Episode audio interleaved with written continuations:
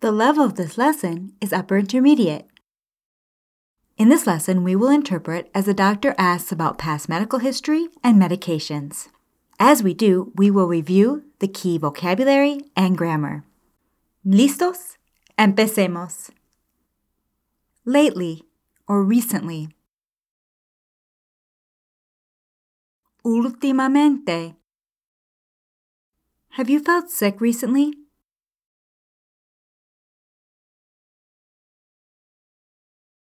¿Se ha sentido enferma últimamente? Symptoms. Los síntomas. Do you have other symptoms?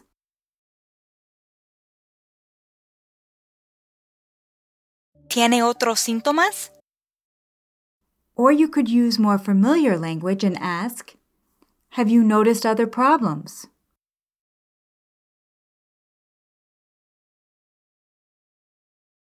¿Ha notado otros problemas? No, I have felt well.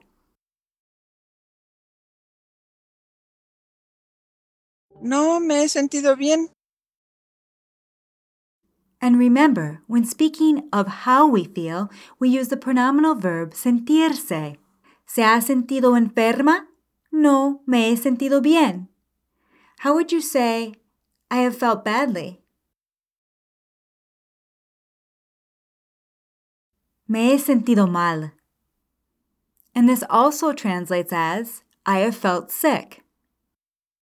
Note we use the adverbs bien y mal with sentirse y estar when speaking about how we feel. Me siento bien o mal and estoy bien o mal. Y cuidado. If you were to say, estoy buena, it would be like saying, I am hot, as in, I'm sexually attractive. And I encourage you to use estar bueno or buena in other settings, but not in the clinical setting. Y continuemos. Allergic. Alérgico, alérgica. Are you allergic to any medications?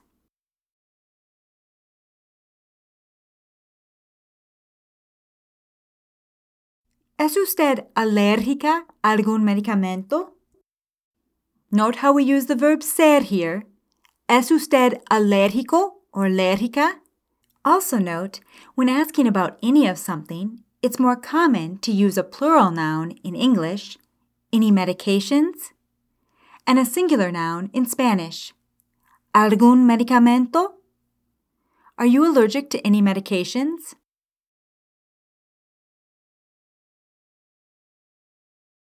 ¿Es usted alérgica a algún medicamento? Penicillin. La penicilina. Yes, I'm allergic to penicillin.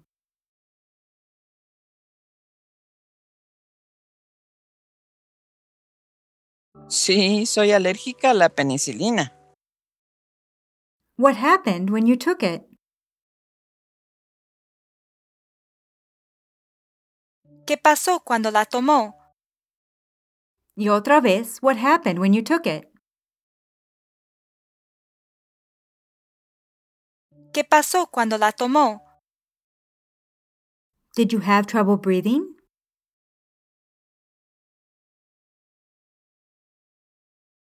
¿Tuvo dificultad para respirar? And we use the preposition para when discussing having difficulty doing something, and the preterite to ask about an event in the past. Did you have trouble breathing?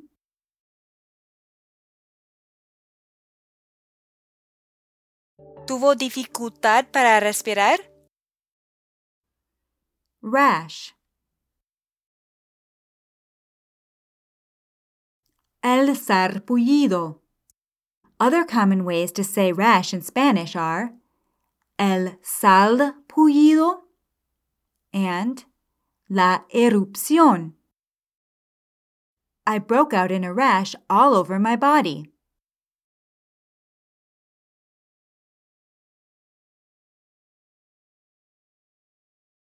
Me brotó un sarpullido por todo el cuerpo.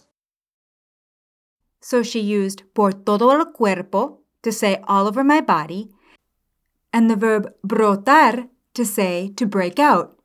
And here, el sarpullido is the subject of the verb. Me brotó un sarpullido. You could also use the verb salir to say to break out. Me salió un sarpullido.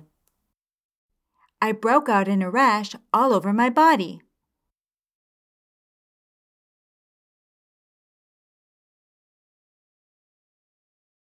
Me brotó un sarpullido por todo el cuerpo.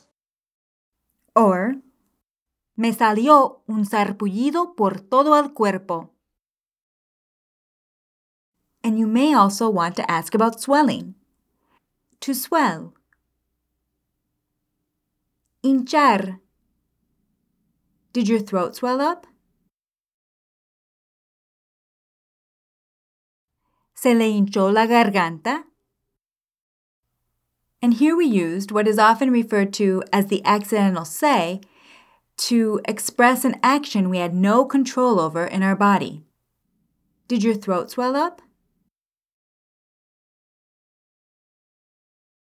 Se le hinchó la garganta.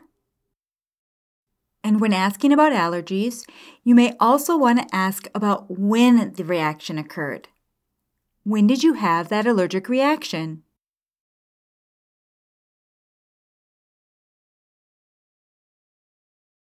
¿Cuándo tuvo esa reacción alérgica? Do you take any medications? ¿Toma algún medicamento? Once again, notice how the noun changes from plural to singular. In English, any medications. In Spanish, algún medicamento. ¿Toma algún medicamento? Cholesterol. El colesterol. Blood pressure. La presión arterial. La presión sanguínea, or simply, la presión. Yes, I take a medication for cholesterol and one for blood pressure.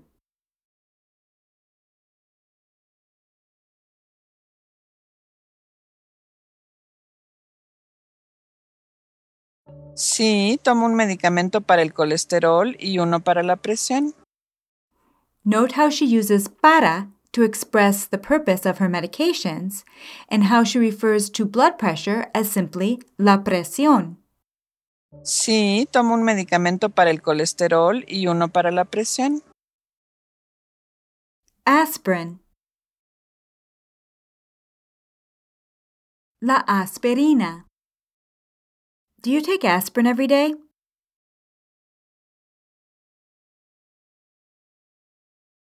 ¿Toma aspirina todos los días? Yes, I take an aspirin every morning. Sí, tomo una aspirina cada mañana.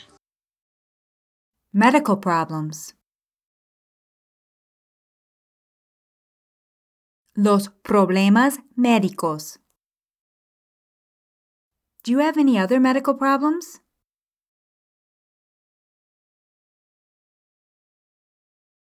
¿Tiene algún otro problema médico? Besides, or aside from.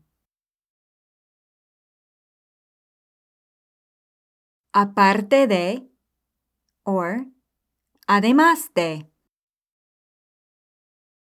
Besides high cholesterol and blood pressure.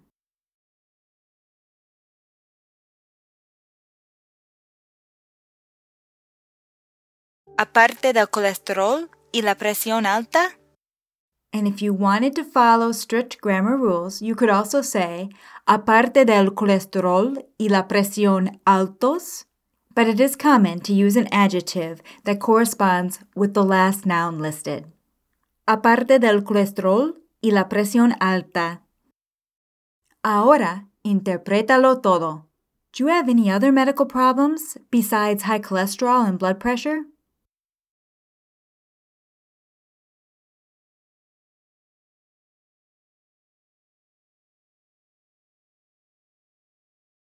¿Tiene algún otro problema médico aparte del colesterol y la presión alta? No, just high cholesterol and blood pressure.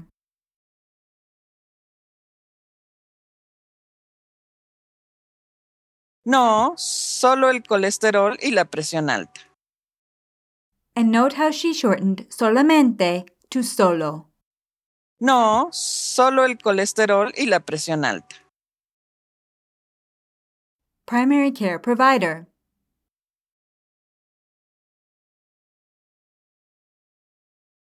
Doctor o doctora de cabecera. Note, it is common in Spanish to refer to any primary care provider, including an APP, as doctor or doctora. An APP stands for advanced practice provider, such as a nurse practitioner or physician assistant. Do you have a primary care provider? ¿Tiene un doctor de cabecera? Yes, it's Dr. Álvarez. Sí, es la doctora Álvarez.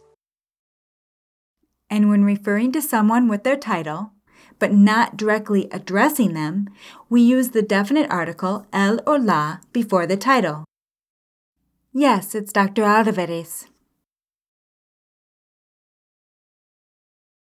Sí, es la doctora Álvarez.